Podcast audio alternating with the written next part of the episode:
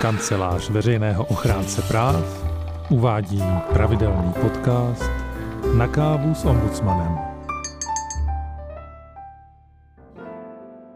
Vážené posluchačky, vážení posluchači, opět vás vítám u dalšího dílu podcastu Na kávu s ombudsmanem.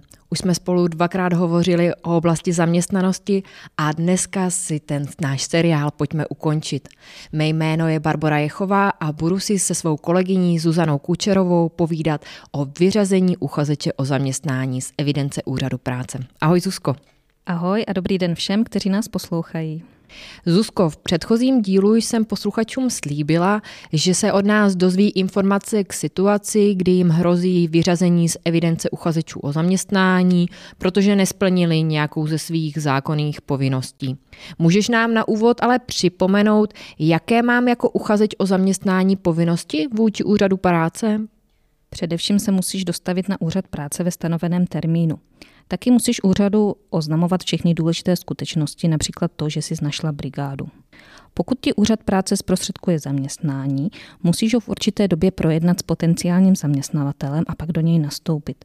Tvou povinností je také nastoupit na dohodnutou rekvalifikaci nebo plnit aktivity stanovené v tzv. Individuálním akčním plánu. Myslím, že o tom byla řeč v jednom z minulých podcastů. Jo, pamatuju si to, ten špionážní film a akční plán. A může se ale stát, že nějakou povinnost nezvládnu splnit. Řekni nám prosím, jaké důsledky má vyřazení z evidence úřadu práce. Asi to dopadá do více oblastí života, že? Je to tak. Pokud by se ještě pobírala podporu v nezaměstnanosti, musela by si ji vrátit. A vyřazení by se také promítlo do systému dávek pomoci v hmotné nouzi, které by ti byly odejmuty. Dále by si sama musela platit pojistné na zdravotní pojištění, jinak ti vznikne dluh u zdravotní pojišťovny. Tady musím upozornit, že každý uchazeč je vyřazen zpětně ke dni, ke kterému nesplnil některou ze svých povinností. Takže pokud ses například měla na úřad práce dostavit v polovině března a bez omluvy si nepřišla, může se stát, že úřad práce až třeba v květnu vydá rozhodnutí o tvém vyřazení z evidence. A to vyřazení bude platit zpětně, už od toho března, když si měla přijít. Vyřazení z evidence úřadu práce má taky za následek to, že se po určitou dobu nemůžeš na úřad práce znovu přihlásit. Ta doba se počítá ode dne tvého vyřazení a může jít o 3 nebo dokonce až o 6 měsíců. A když mi úřad práce oznámí, že mě chce z evidence uchazečů o zaměstnání vyřadit, můžu se proti tomu nějak bránit? Můžu třeba napsat ombudsmanovi? Ano, určitě můžeš. Postupem úřadu práce se ombudsman může zabývat, ale až trochu později, ve chvíli, kdy už úřad práce o vyřazení rozhodne. A když rozhodnutí úřadu práce potvrdí i Ministerstvo práce a sociálních věcí jako odvolací orgán. Takže rozumím tomu správně. Pokud úřad práce ještě o vyřazení nevydal rozhodnutí, nemůže se případem ombudsman zabývat? Přesně tak. V takovém případě ombudsman uchazeče upozorní na to, že je jeho podnět předčasný a že je třeba vyčkat vydání rozhodnutí. No a to bych měla jen tak čekat, než mě úřad práce vyřadí? To ne. Důležité je už v tomto okamžiku úřadu práce vysvětlit, co se stalo, proč si určitou povinnost nesplnila. A nejen to. Všechny podstatné skutečnosti musíš úřadu doložit, prokázat. Takže je dobré sehnat si důkazy, kterými své tvrzení prokážeš. Později, například při podání odvolání, by je totiž už úřad nemusel zohlednit. Dobře, tak já všechno doložím, ale úřad práce i přesto vydá rozhodnutí, že mě vyřazuje z evidence. Co potom? Nejprve musíš podat proti rozhodnutí odvolání, a to u toho úřadu, který rozhodnutí vydal. To musíš udělat do 15 dnů od doručení rozhodnutí. O odvolání rozhoduje Ministerstvo práce a sociálních věcí. Pokud s odvoláním neuspěješ, můžeš se podnětem obrátit na ombudsmana a k podnětu doložit rozhodnutí úřadu práce a rozhodnutí ministerstva o odvolání. No a řekni mi, s jakými případy se lidé na ombudsmana nejčastěji obracejí? Nejčastější jsou asi situace, kdy se lidé nedostavili na schůzku na úřadu práce v termínu, který jim úřad určil, nebo když zmařili přijetí do nabízeného zaměstnání svým nevhodným jednáním u pracovního pohovoru. Počkej. Co máš na mysli tím nevhodným jednáním? To se musím u pracovního pohovoru chovat nějak speciálně?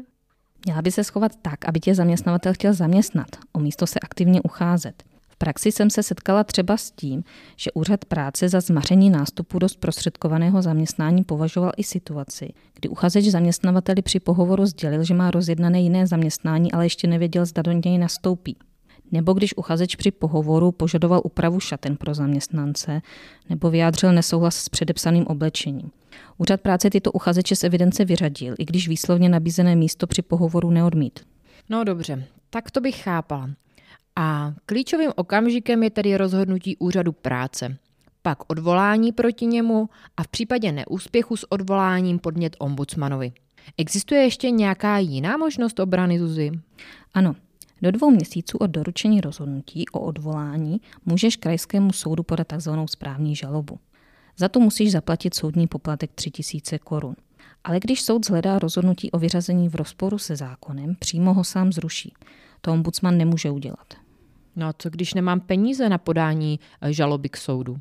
Když doložíš, že nemáš dostatečné finanční prostředky, můžeš soud požádat o osvobození od soudního poplatku. No a říkala si, že ombudsman nemůže rozhodnutí úřadu práce zrušit. Co teda může udělat? Ombudsman může navrhnout Ministerstvu práce a sociálních věcí, aby samo rozhodnutí o vyřazení zrušilo v takzvaném předkumném řízení.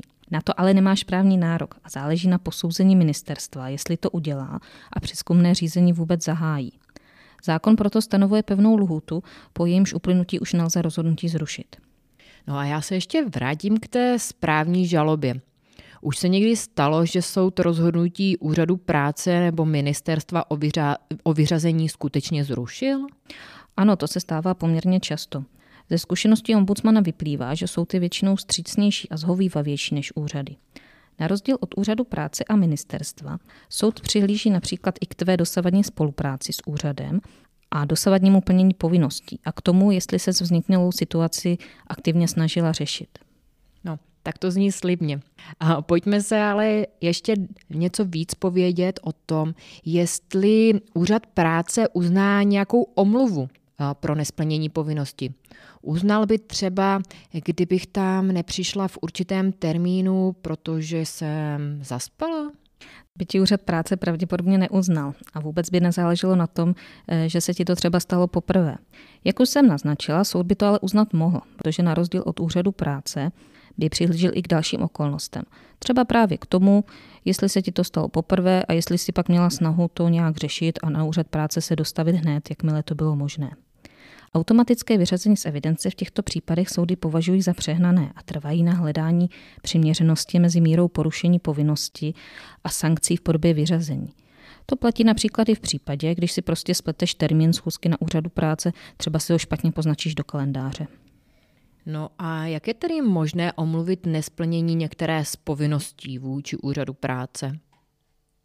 Zákon uvádí tzv. Vážné důvody, které když doložíš, tak ti úřad práce z evidence nevyřadí. Ty důvody jsou různé a odvíjí se od toho, o splnění které povinnosti se jedná. Patří mezi ně například zdravotní důvody. Takže pokud se ve stanoveném termínu nepřijdeš na úřad práce, protože jsi byla nemocná, je to samozřejmě omluvitelné. Zdravotní důvody ti taky můžou bránit přijmout zaměstnání, které ti úřad práce sehnal. Vážný důvod je dále také třeba péče o dítě do 4 let, popřípadě jeho docházka do školky. U staršího dítěte pak do školy. Pokud by se to neslučovalo s povahou nabízeného zaměstnání, je to taky přípustná omluva pro jeho odmítnutí. Už jsem mluvila o tom, že úřadu je potřeba o těchto důvodech nejen říct, ale také prokázat.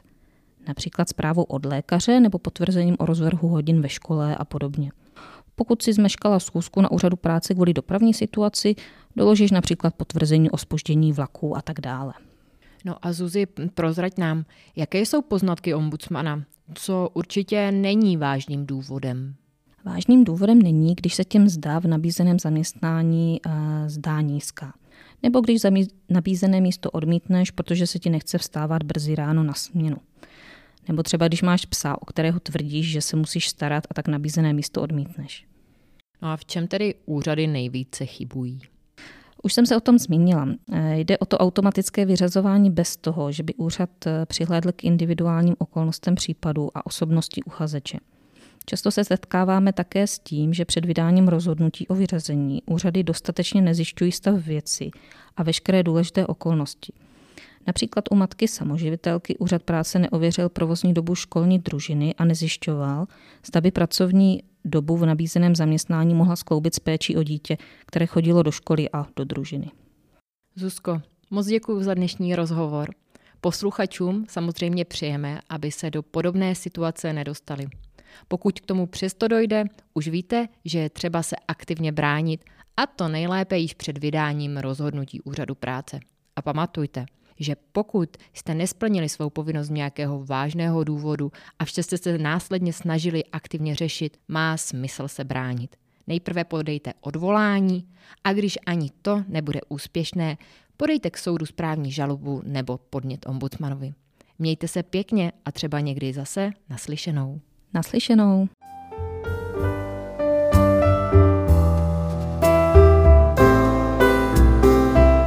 Máte-li návrh na témata, kterým bychom se mohli v našich podcastech věnovat, napište nám ho na e-mail podcasty@ochrance.cz. Děkujeme.